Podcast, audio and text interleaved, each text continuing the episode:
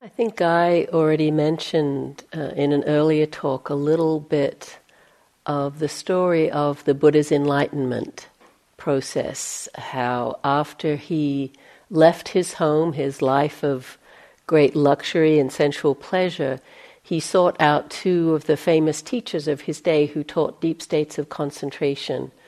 And with each one, it said that he gained mastery of those techniques they taught to the extent that both of them ended up saying, You've learnt all I have to teach, come sit beside me and teach with me.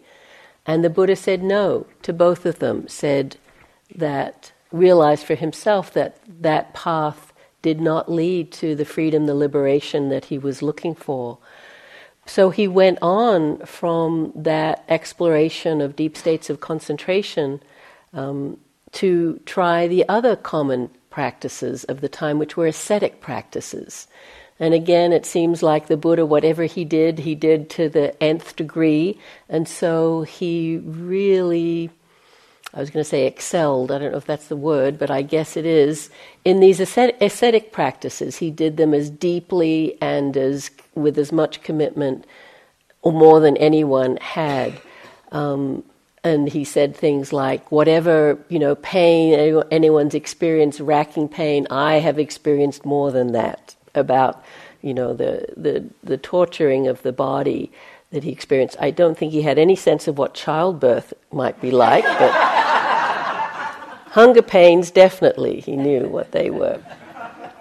Um, because the idea was basically that if you torture the body enough, the soul, the Atman, would release and join with Brahma. Again, I'm not uh, expert in those beliefs, but it was something like that. In the mortification of the body, something would be released, and that would be the way to liberation. And again, he saw that those ascetic practices were not the way. So he was kind of stuck because there wasn't much else available. And it's interesting, he had one of those, you'd have to call it a moment of grace or some opening where his mind turned back to a time when he was a young boy. And it said that he was a prince, his father was a king, whether it was technically that, but certainly from a wealthy family. His father could have been a, a chieftain of a large area, um, but it was a, you know, uh, they were leaders in their community. He remembered a time as a young boy when his father was doing something like um, a ritual plowing of the fields, a fertility rite in the spring, perhaps. So there was a lot of activity going on, but the Buddha to be was sitting in the shade of a rose apple tree. It's springtime, perhaps the blossoms are out, there must be the smell in the air, the moisture. Um, of the springtime, the, the fecundity of the earth. And he was just sitting under this tree, very deeply contented. And his mind just fell into a natural state of absorption. So, what he was remembering was that time. And I always find this interesting that as his mind is searching for what could be the way, not indulgence, not uh, not the concentration, not the asceticism, he didn't turn back to his teachers and the deep states of concentration that they taught, as sublime as they must have been. What he remembered, what prompted him to shift his practice, was this memory.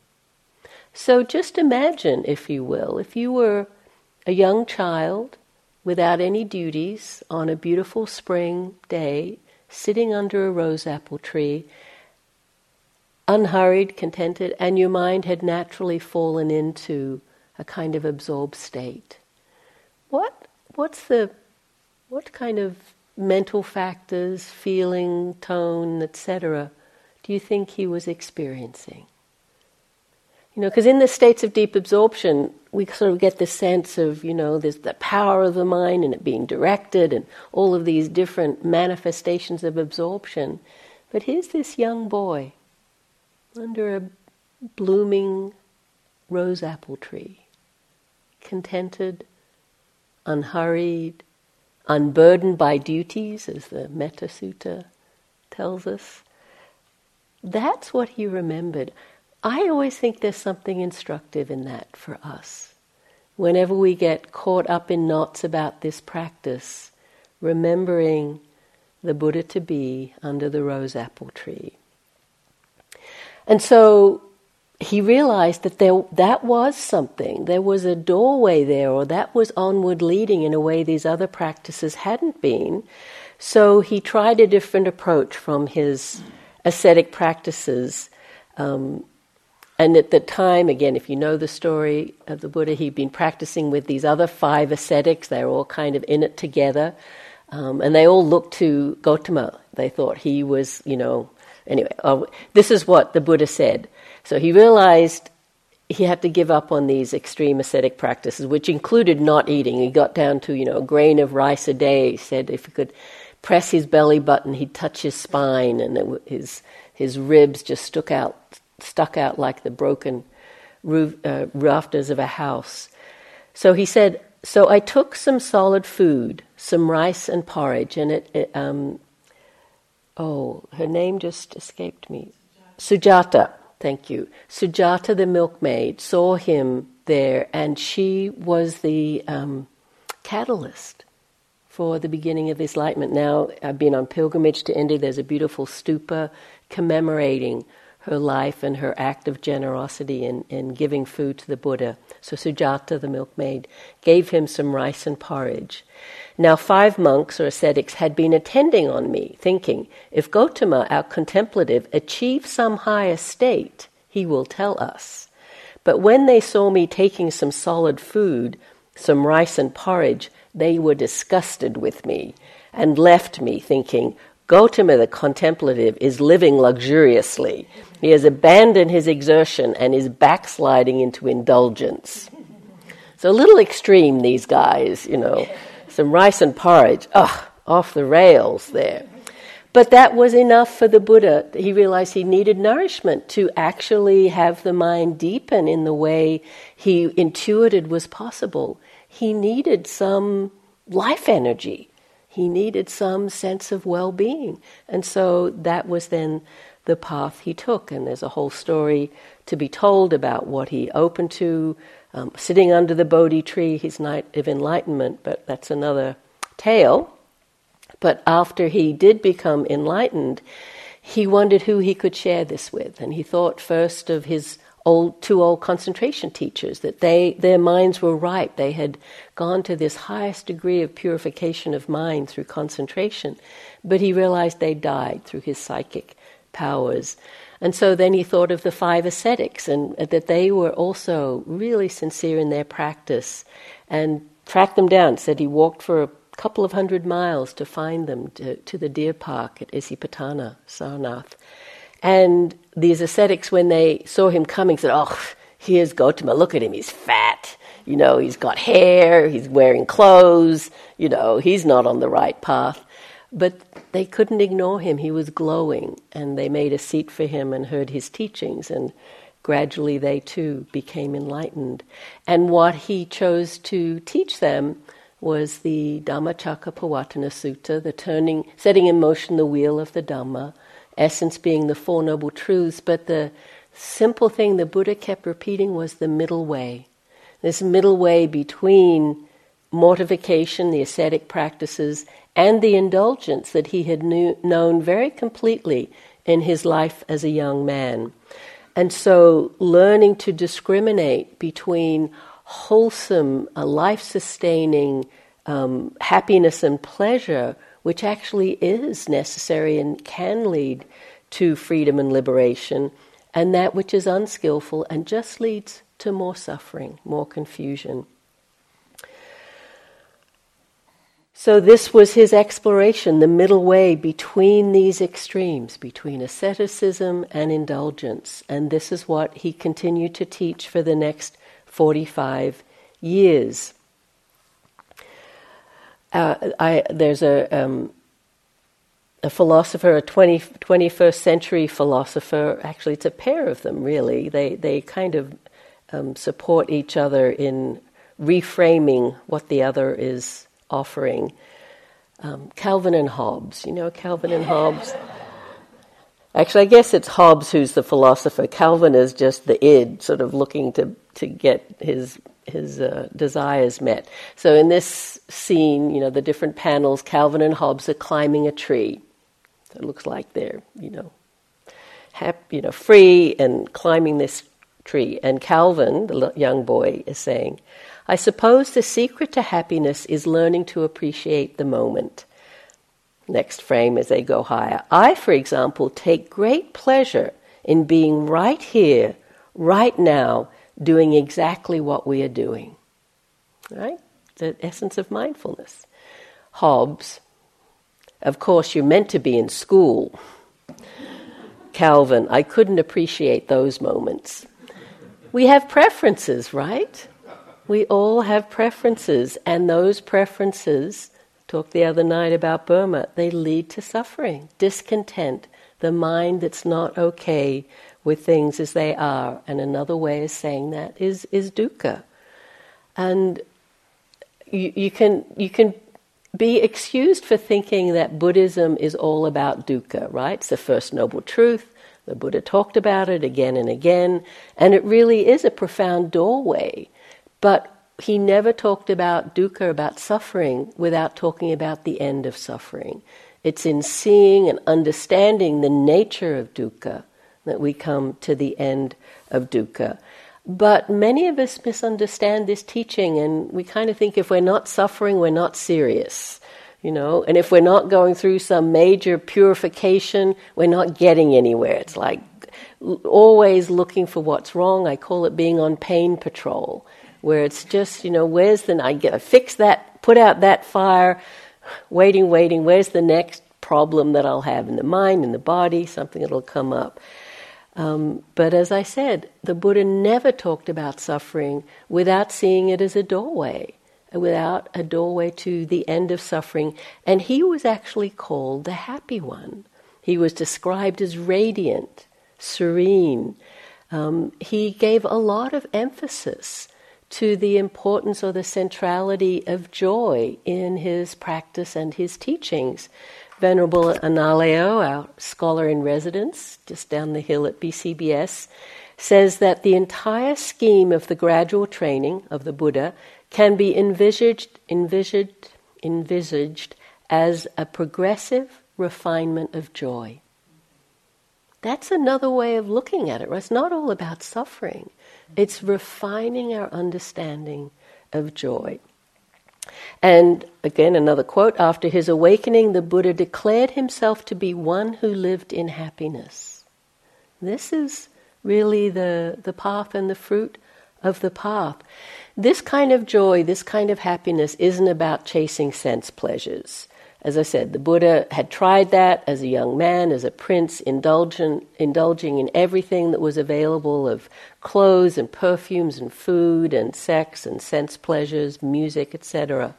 It's not that kind of happiness. He saw that didn't work.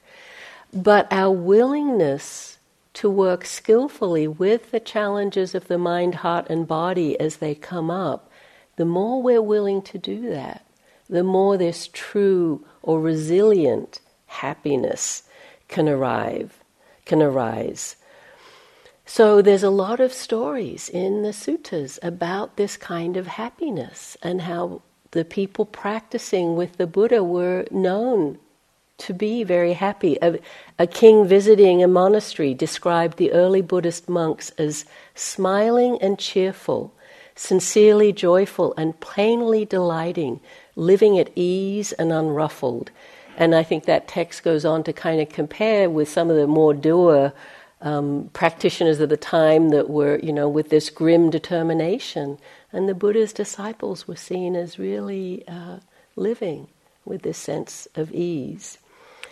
And in the Aranavibhanga Sutta, the Buddha makes this contrast. Again, he says one should not pursue sensual pleasures which are low, vulgar, coarse, ignoble, and unbeneficial, and one should not pursue self mortification, which is painful, ignoble, and unbeneficial.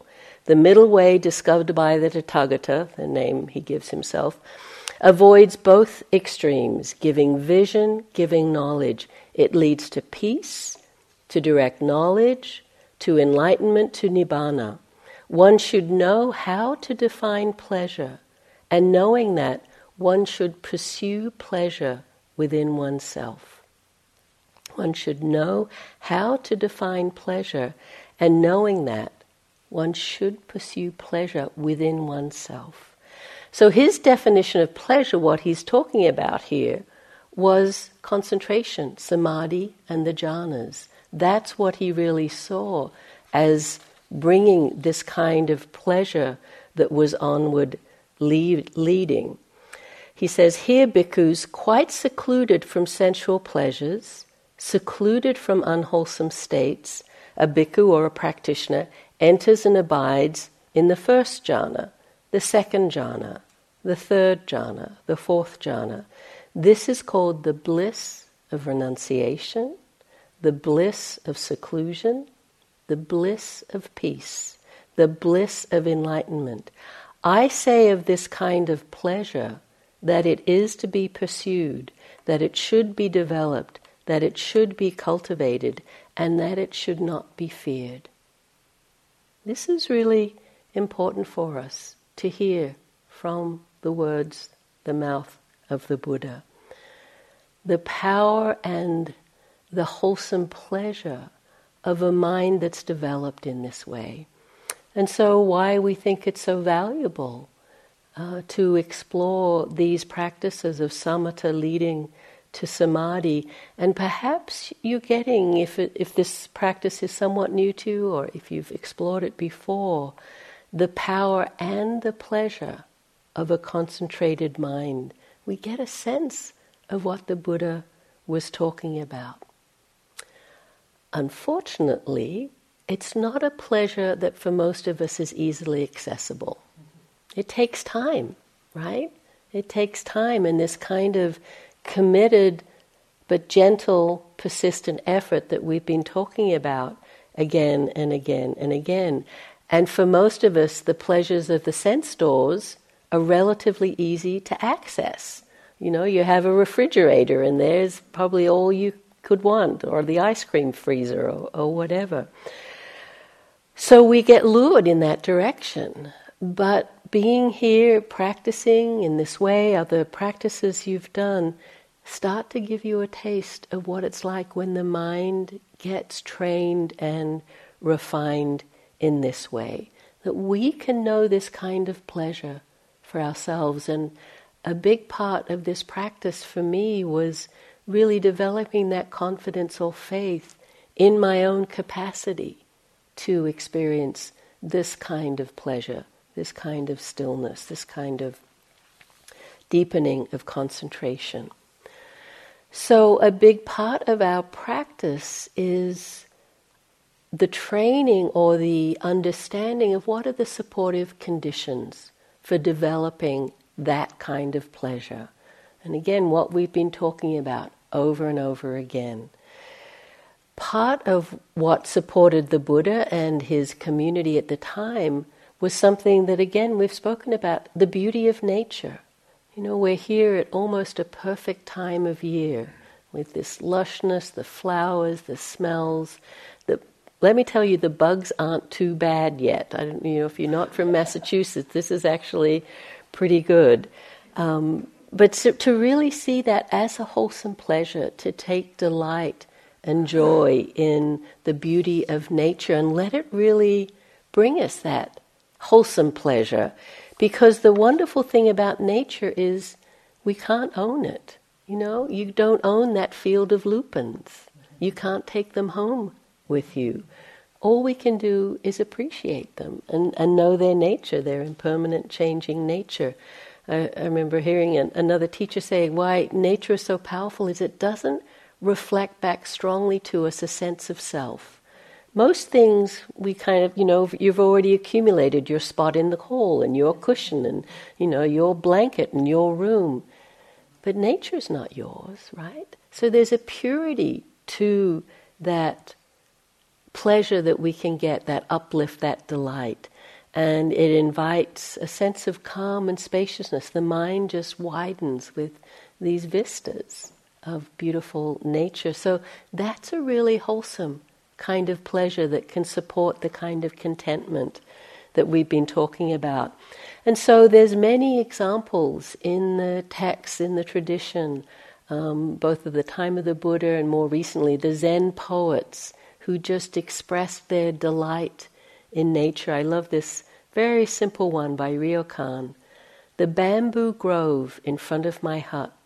Every day I see it a thousand times, yet never tire of it. It's like that field of lupins out there. You just every time I walk by, there's a little spark of joy. Let that in. And then this is from a book that hasn't been published yet. It's actually a new, and they're not quite translations, they're more like interpretations of the verses of the Therigatha, the, the early Buddhist nuns. And it's by um, a student, a practitioner, a scholar who is often around IMS, Matty Weingast. It's called The First Free Women. Hopefully, it'll come out early next year. Um, and it's just these, these beautiful renditions uh, of these poems, basically Enlightenment poems, but they're very sensuous and they're very um, alive. You know, they're not dry or stilted. So this is, and there, each poem is just the, uh, entitled the name of the nun who who spoke it or wrote it. And so this one's by Dhammadinna, which means she who has given herself to the Dhamma. For so long I thought only of the river's end. Then one morning I set my paddle down to watch the sunrise over the eastern hills, only to find myself floating somehow gently upstream. I promise it was not what I had expected. So I'm sure she wasn't paddling literally in any kind of canoe or kayak. You don't do that as a nun. I really take that. She put her striving down. I put my paddle down and just watch the sun float up. And with that floating up, her mind released to find herself floating somehow gently upstream, upstream. I promise it was not what I had expected. So letting nature teach us, brighten our spirits, show us. Nature shows us the nature, right? The three characteristics, but in that there is still beauty in its preciousness. So, nature and being in nature is such a great teacher for us, and, and one of the, the skillful conditions for developing contentment and well being. Most of the Buddha's teachings were directed to renunciates. If you read the text, he was often, you know, he would the, was talking to bhikkhus. I, I, what my understanding is that the address who would be named would often be, you know, because it was a hierarchical uh, community, bhikkhus, then bhikkhunis, then laymen, then lay women. And so even though the, the text might say bhikkhu or speaking to bhikkhus, there would often be nuns certainly there and lay people. And so he did speak to lay people and talked about what was happiness for them. So here we are, pretty much mainly lay people, um, not fully ordained bhikkhus and bhikkhunis, taking all of those vows of renunciation.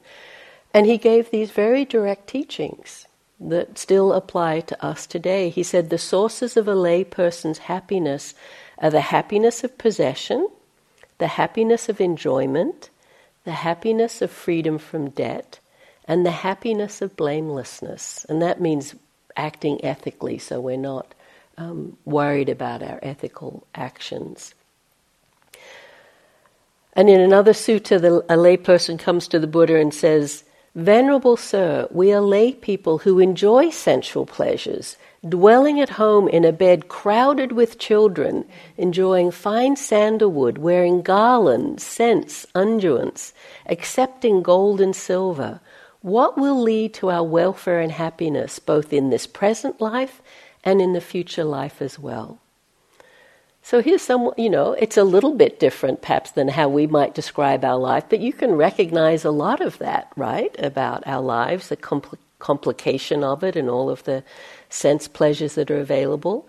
The Buddha doesn't say, give that all up, you know, become a monk or a nun, go to the woods, to the monastery, to the forest. He talks about what can bring true happiness to us as lay people. He talks about skillfulness in one's livelihood, being careful with one's savings, having wise and generous friends, living in a balanced way, so not extravagantly, but also not miserly. You know, being poor is not held up as, you know, that's how we should all live. But then the next part of the question, and so that's how to live happily now. The next part was how to live happily in the future. And here he points to faith, so faith in Buddha Dhamma Sangha, moral discipline, sila, generosity, and wisdom. That these are really our supports as, as lay people who are sincere about our practice. And that really covers, you know, dana, sila, bhavana, the whole of the, the Buddhist path, um, and including wisdom, panya, which, you know, the, the simple definition is understanding the three characteristics that the impermanent, unsatisfactory, impersonal nature of experience, or as I've heard it framed, things are not permanent, not perfect, and not personal. Even, oh, not even, for us as sincere practitioners, that wisdom part is really important. But so are the others. So are the others. That, you know, being a sincere practitioner doesn't mean we have to give up everything, you know, our house, our relationships, our possessions. We just need to relate to them wisely. So, all of us are living some kind of interesting middle ground where we're really sincere practitioners. You wouldn't be here uh, unless you were. Um, so we're kind of a hybrid in between, you know, tr- uh, the complete renunciation of the monastic life and precepts. And traditionally, you know, in, in many Buddhist countries, lay practitioners would practice mainly dana and sila, generosity and um, ethical conduct and not so much practice meditation. But here we are, sincerely um, practicing and practicing here for concentration. What are the supports for us? What kind of contentment, well being would, would actually support the mind simplifying and deepening in this way?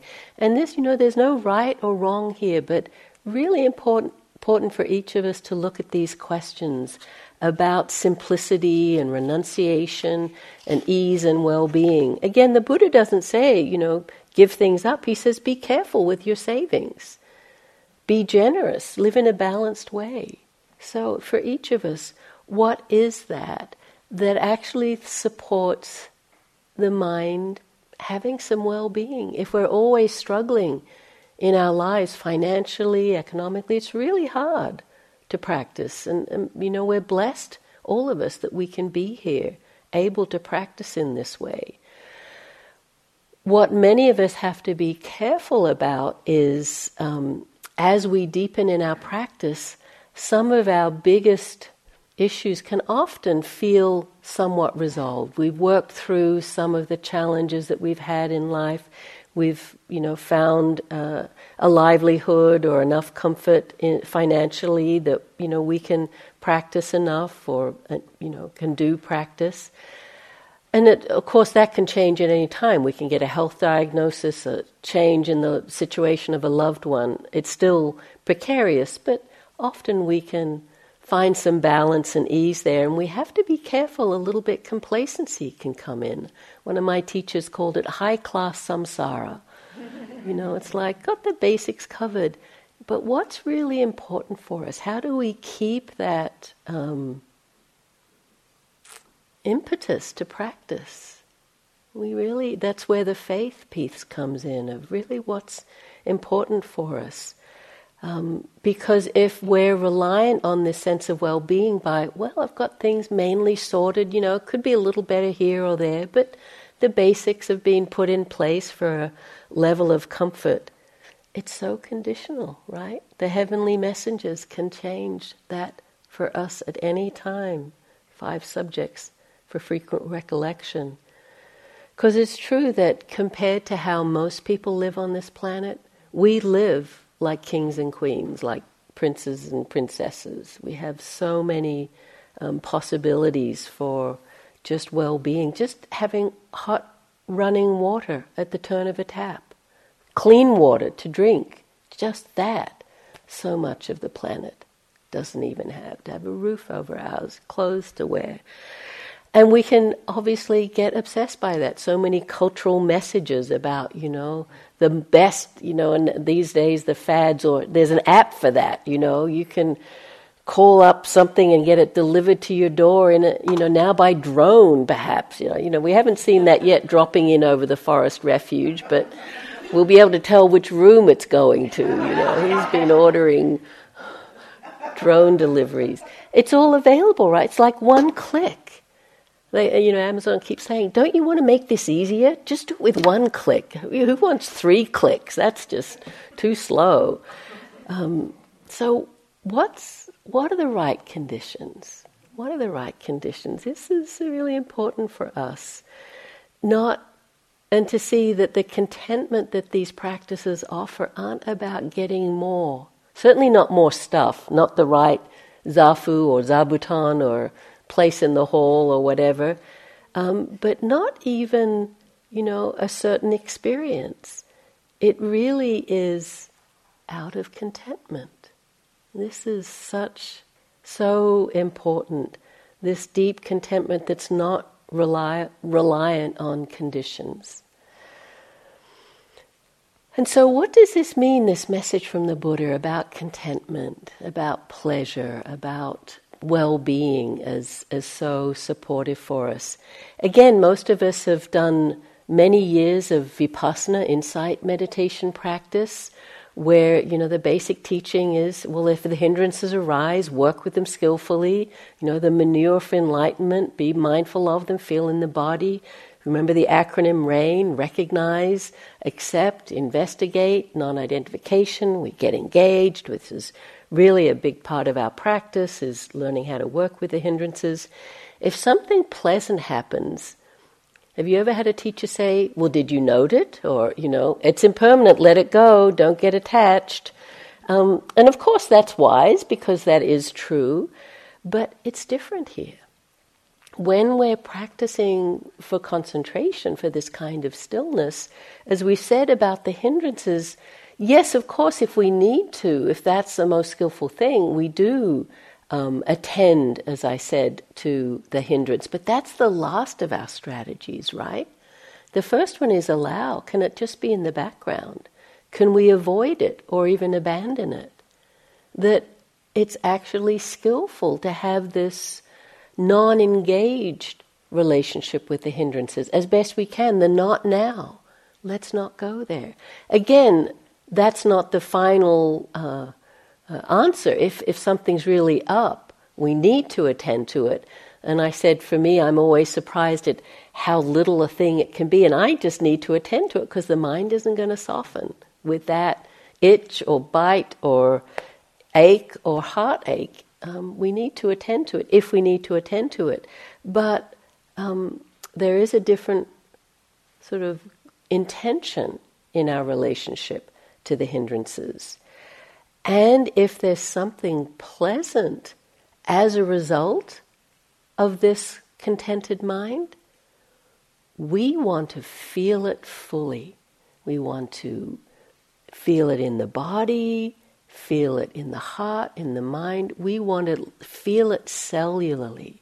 We want to nourish it. This is the second half of the four great or wise efforts. We want to know and name and encourage and develop whatever it is that's, that's of this kind of wholesome, skillful pleasure. And so recognizing piti or sukha, these factors that, that we've spoken about, to really know what calm feels like on a deep cellular level. So it's all sort of six sense doors having this full experience. So whenever you see concentration and the, the, the, the role of concentration in any of the Buddha's lists, it's always associated with these other beautiful qualities. So, again, in your um, study guide, you know, we list the seven factors of enlightenment, where concentration is one. It's on page three, quote nine. And it's one of the five spiritual faculties. And many of these um, beautiful qualities are listed in the Anapanasati Sutta on page two of the study guide. Again, these qualities of, of um, calm and rapture and pleasure and gladdening, that these are all both supportive of and developed by the mind that's practicing in this way, this kind of deepening of the samatha leading to samadhi. And then it's always onward leading, that the mind that is, you could say, sweetened by, um, suffused with these beautiful qualities, is then ripe for this turning that often happens after concentration to some form of insight, knowledge and vision and knowledge according to reality, etc. Yata Bhuta Jnanadasana. Um, the concentration often is this turning point out of this suffusing with these beautiful qualities. So, again, in the Anapanasati Sutta, that's exactly what happens. these um, supportive or foundational conditions of the calming and the tranquilizing, and then the gladdening and the concentrating of the mind, and then it starts turning to wisdom. The way we're teaching it, that just happens very naturally. You can practice with teachers, hear teachings where there's actually a kind of, you know, more more um, clear point to. I know Venerable Analayo, if you practiced with him, will actually invite us through the stages of the uh, 16 steps of the Anapanasati Sutta. And so that can be a skillful way to do that. If we know the map, we can incline the mind or, or skillfully be sensitive to.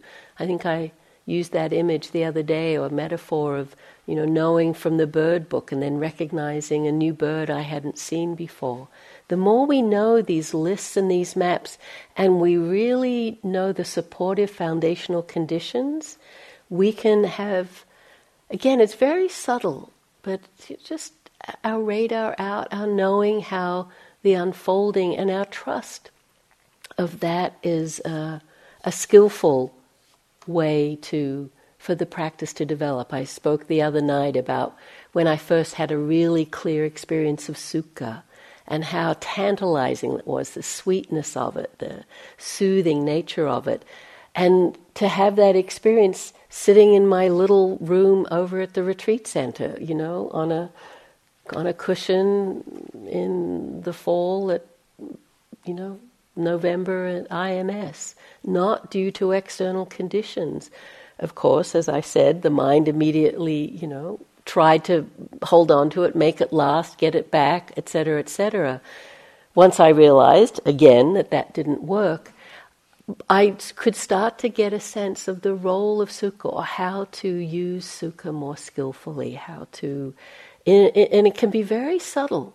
You know, this I had a strong kind of initial hit, but afterwards it just became more this soft sweetness that was so um, so useful to understand. And again, we've said that this kind of uh, experience, sukha, contentment, well being, happiness, is the proximate cause, is nearly always in some way pre- precedent to the concentration, to the samadhi, as well as, of course, mindfulness and the deepening, the frequency of, no, of, of recognition of mindfulness and tranquility, and these other again, supportive uh, factors. What's not on any of these lists is effort, striving, judgment, fixing, evaluation, comparing, etc. You won't find that. It's sort of over efforting. I mean, effort and energy are there, but they're balanced, they're wise or right effort. And so, how do we, you know, let go of that? It's it's so um, so natural for us to do that. how do we keep creating the conditions for well being, for contentment? A big part is, as I've said, being willing to notice if there is a hindrance. I said in my other talk, we have to really see. The mind isn't just naturally settling, one or more of the hindrances are present.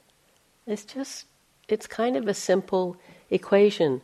Thanissaro Bhikkhu, who again teaches breath meditation to concentration, says we have to notice the disturbance, whatever is disturbing us, but then see can we let that go. So the noticing might be enough, the recognizing, and then not giving the energy to it. In the beginning, and you know, we're, we're just now at the first end of the first full week of being here, the hindrances were usually pretty gross. You know, there's aches and pains in the body, a lot of sleepiness and dullness, there's perhaps restlessness and worry.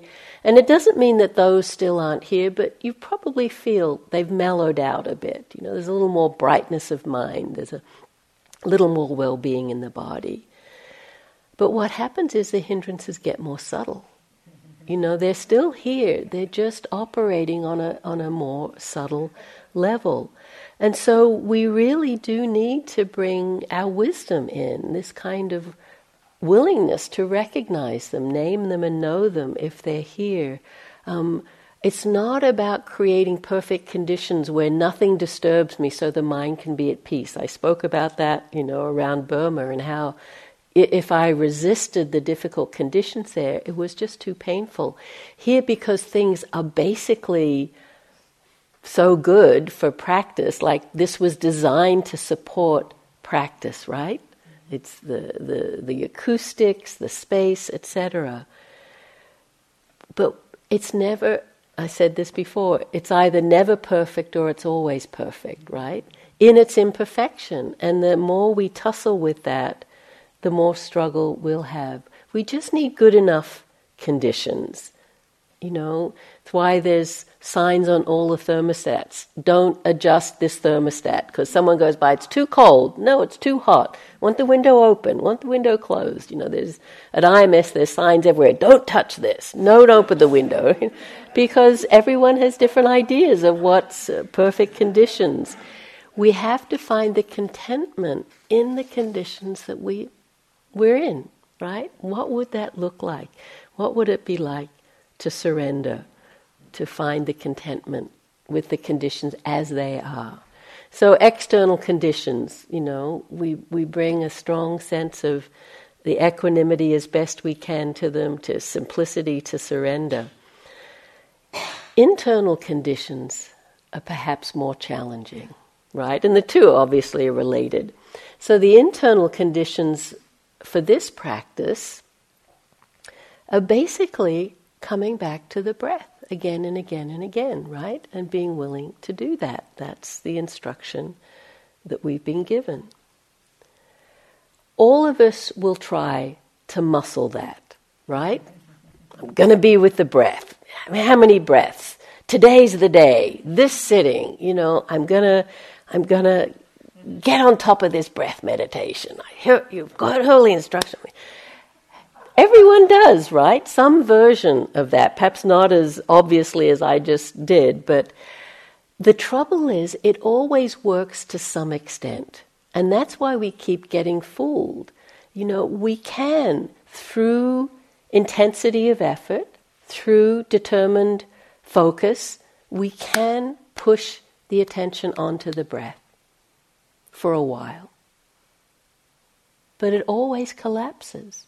It always collapses if we're doing it through that kind of kind of aggressive energy. And again, it doesn't have to be as aggressive as what I just sort of described, but that sort of force of intensity. I learned a lot from Ajahn Brahm. I think I've also mentioned him, Ajahn Brahmavamso, who lives in Australia. He's an English monk, also teaches breath meditation to jhana. And he told his one talk I listened to him, listened to of his. Um, he told his story of his practice as a monk in Thailand, difficult conditions, but he was determined to master jhana. He'd heard, read about them in the suttas, wasn't a lot of people teaching or practicing them in the monastery he was in, so he was just kind of doing it on his own. And he was determined to conquer jhana. And so he used that attitude that I just described of just doing it by sheer force of will, you know, with the rigidity of, of staying focused and, and being intent. And he would do it for whatever hours, maybe days, maybe weeks, and he'd get some degree concentrated, and something would always happen. It would always break. And then he'd be in despair and dismay and frustrated and resentful and angry and confused. And then he'd pick himself up and do exactly the same thing over and over again. So I, I don't remember now how many times he went through that cycle, but he just realized it was pointless. He could never muscle the mind into the depth of concentration he was looking for. And so he, he stepped back from his practice and he said, What needs to change here? What, what, what, how, what is it about how I'm relating to this practice that's being so difficult for me? And he realized his basic attitude to the breath was that it was boring. And the only way he was ever going to hold his attention on the breath was if he just, you know, glued it on, if he held it there through sheer force of will. And he saw that that was never going to work. You know, it's like trying to hold something out. You know, you could, I could give you this to hold, and it wouldn't be a problem for a minute or two or five. But when does it actually, you know, become impossible? The muscles just collapse. It will happen eventually. So he needed to change his relationship to the breath, and he developed a whole way of relating to the breath you may have heard he calls the beautiful breath or subhasanya. And subhasanya just means beautiful perception. But he needed to change his relationship or how he literally perceived sanya, perception, the breath. He, in the talks I've heard him give, he never says exactly how he did that. But for all of us, it is this change in relationship with the breath. How does the breath become, whatever word you would put in there, appealing, beautiful, relaxing, um, inviting? How do we learn to surrender to the breath? So these phrases we've used again and again of receptivity and openness, I'll often say, let the breath come to you. Interest in the breath, as we've pointed to through the guided meditations you know, whether it's the beginning, middle, end, or breathing through different parts of the body. The subtleties of the breath at times can be interesting. You know, it can be helpful at times to reflect on this is the life giving breath, the breath of life. You can stop drinking for a while, you can stop eating for even longer. How long can you stop breathing for? You know, it's just moments, right? It's so precious. Our first breath when we're born, the last breath when we die, these are all can be helpful reflections to give some interest or appreciation to the breath. Another way of doing this is, again, through the subhasanya um, imagery around the breath. You know, has, does the breath have any beautiful qualities? Is it silky? Is it soft? Is it warm? Is it like waves? Is it flowing or circling?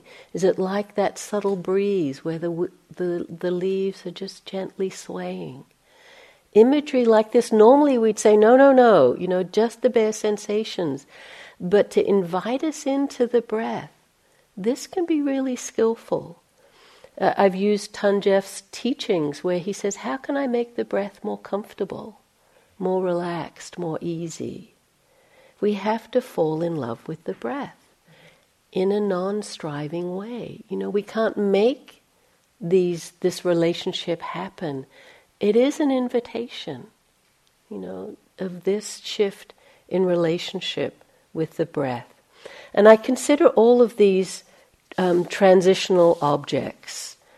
Um, the intention is to use to get closer to the breath, to invite the intention to rest on the breath, not just because they're pleasant or pleasurable, not just because it's easier or we like them, but does it help us rest there more clearly, more easily? And then when we can, we let them go.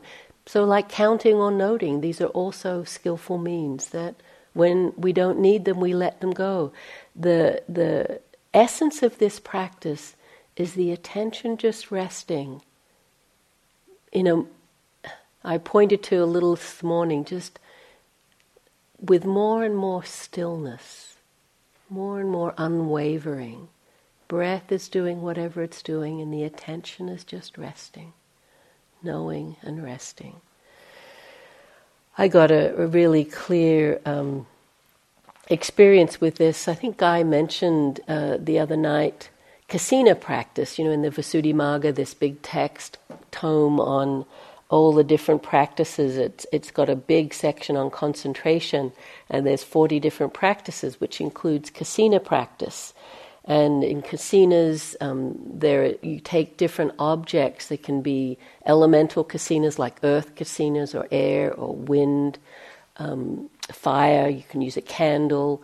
You can make kasinas. They're like colored discs, and um, talk, they talk about getting a circle of flowers of a certain color and then absorbing into them. So you make these kasinas, and then the idea is with your colored disc or whatever kasina you're using, you open your eyes and just absorb into it, stare as much as you can to fully and sort of in, mentally inhale that image, and then you close your eyes and recreate it internally, mentally.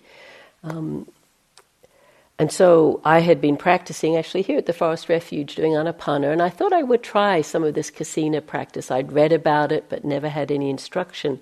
And I, but I had heard that blue was the often the introductory kasina. So I thought, okay, I'll try to do some blue kasina practice. And I'd heard about these colored discs and the beautiful blue flowers. Well, it was November in Massachusetts, no flowers of any color, let alone blue flowers.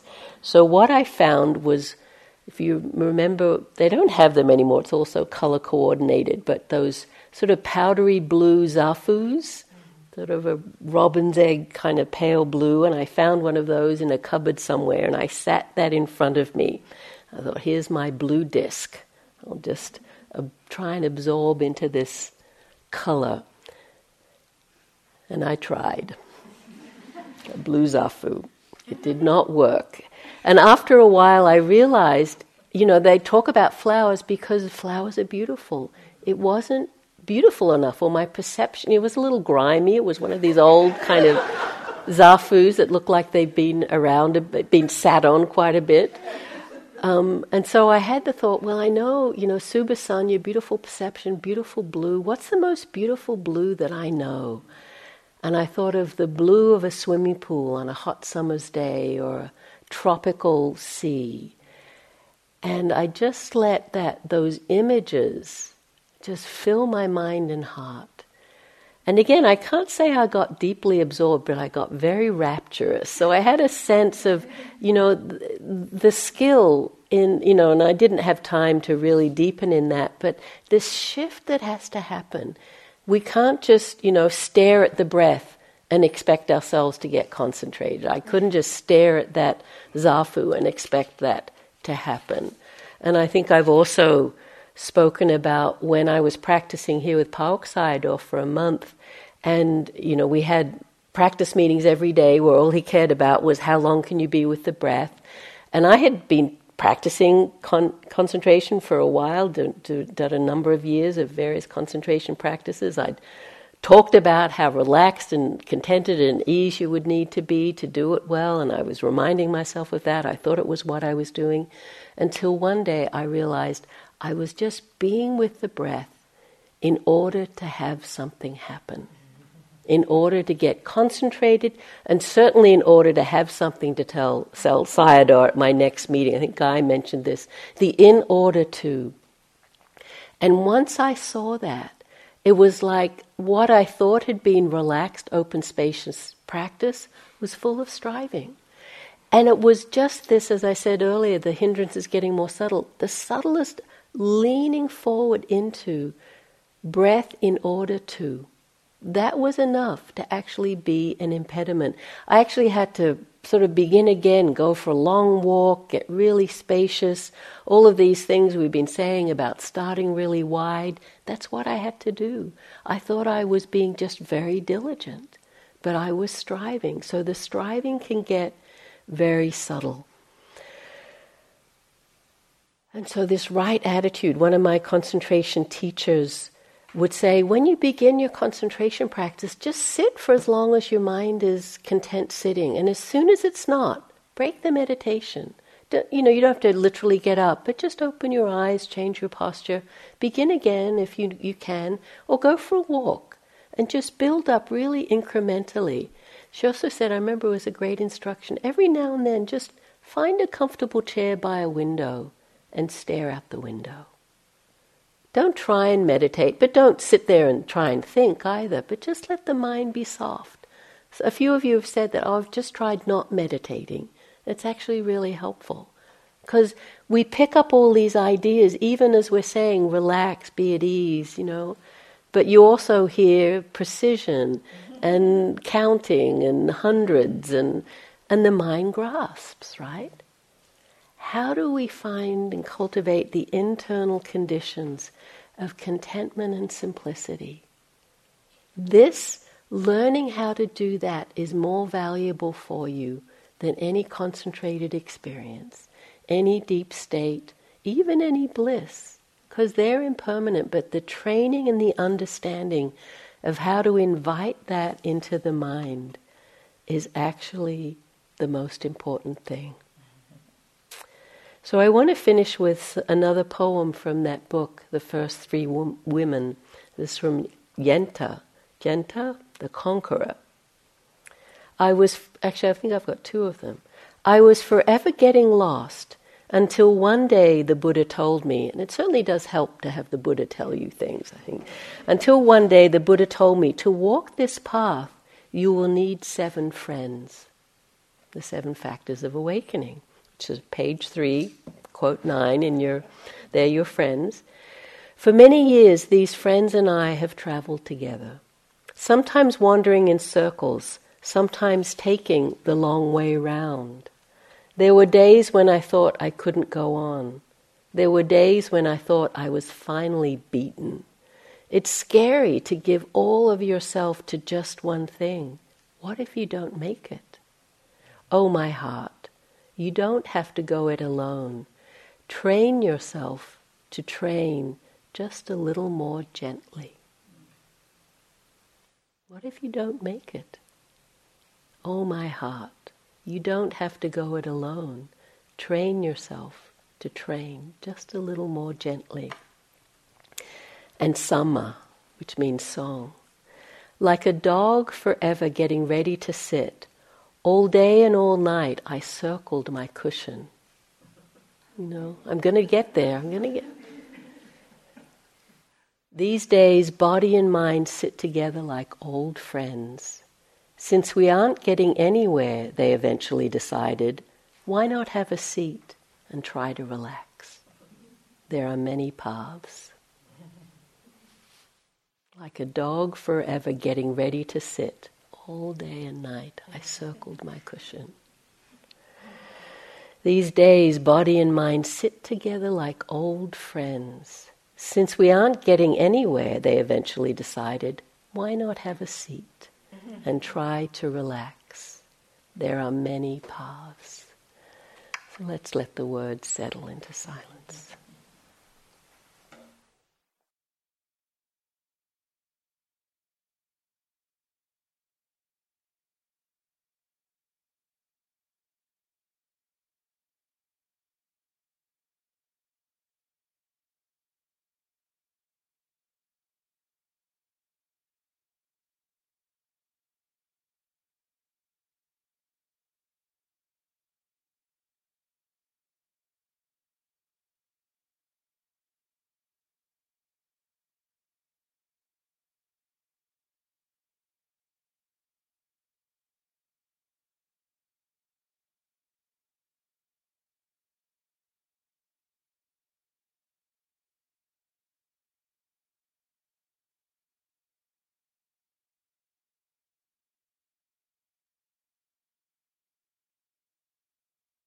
Again, thank you for your attention.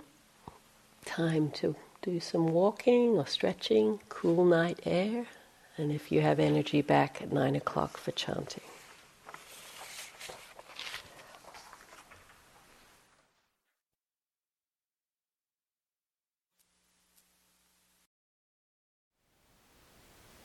Thank you for listening. To learn how you can support the teachers and Dharma Seed, please visit dharma dharmaseed.org slash donate.